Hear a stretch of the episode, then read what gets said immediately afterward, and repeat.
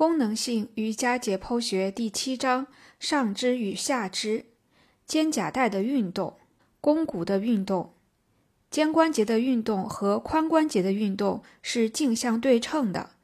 肩关节可以屈曲、伸展、外展、内收、内旋和外旋，这些动作很简单。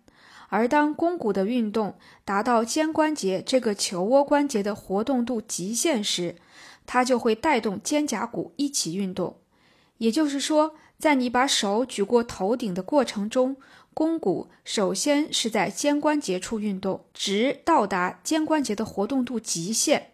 当肱骨头碰击到其上方像架子一样的肩峰时，带动肩胛骨的肌肉就会接管，拉动手臂来完成剩余的举过头顶的动作。不过，在肩关节的活动度极限之前，这种转换并不会发生。对普通人而言，肱骨只能在肩关节处外展九十度。如果你把一只手放在另一侧肩上并向下压，然后将被压的一侧的手臂侧举，即外展，你会发现你只能把那一侧手臂侧举到差不多和地面平行的位置。向前举，结果也是一样的。因为当你继续上抬手臂时，肱骨和肩峰会撞在一起，这是正常情况，而且也不会让你感到疼痛，除非出现了其他一些问题。有一些方法可以让肩关节在肩峰受到撞击前外展或屈曲的幅度稍大一些。如果你在外展或者屈曲肩关节前把肱骨外旋，那么通常这个动作。的幅度就能够再增大两到五度，而如果你尽量把肱骨内旋，那么该关节的活动度通常会减小二到五度。肩胛骨的运动，当肩胛骨运动时，肱骨必须与其共同运动，因为它们是连在一起的。肩胛骨有六种运动方式，它的上下运动分别被称作上提和下降。它可以向胸廓前侧移动。这个动作被称作前伸，它也可以向后移动，使两块肩胛骨相互靠近。这个动作被称作后缩。肩胛骨还可以向上和向下转动，即上旋和下旋。肩胛骨的上旋和下旋可以用不同的方法来判定。肩胛骨底部的尖端被称作下角，当下角向外向上运动时，肩胛骨就是在上旋。另一种判定方法是看肱骨头嵌入的陷窝关节盂。当关节盂朝上时，肩胛骨就是在上旋；而当它朝下时，肩胛骨就是在下旋。肩胛骨还有一种运动方式值得我们讨论。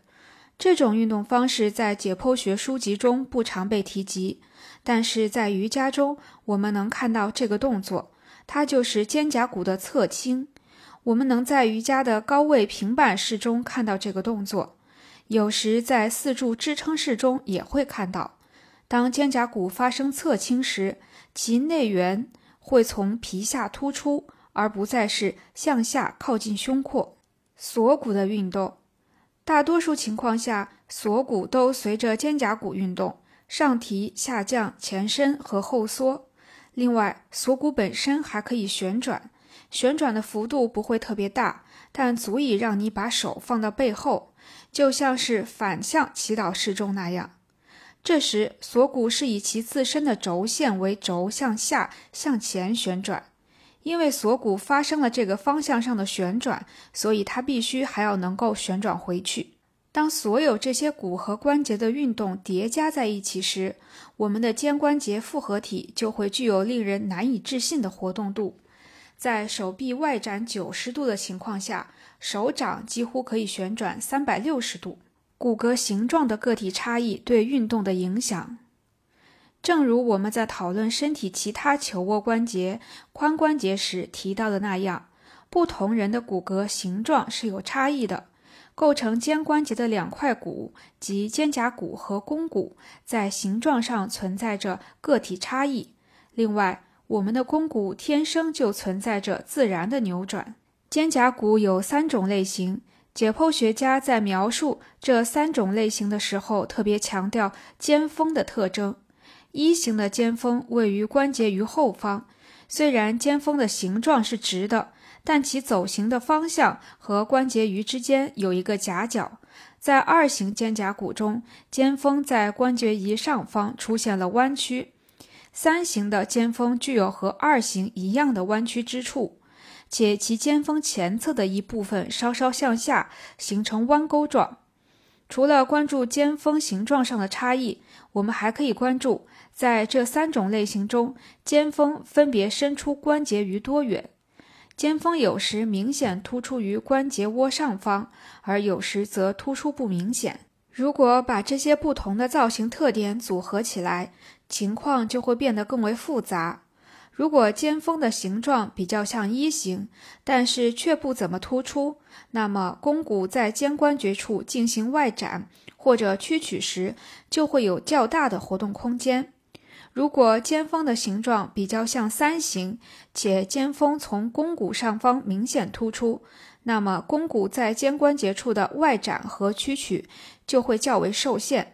当然，这些都是较为极端的情况。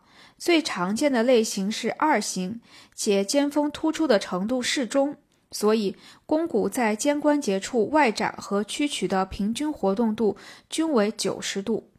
那些肩峰形态属于一型的人，可以在肩胛骨不动的情况下，将肩关节完全外展和屈曲。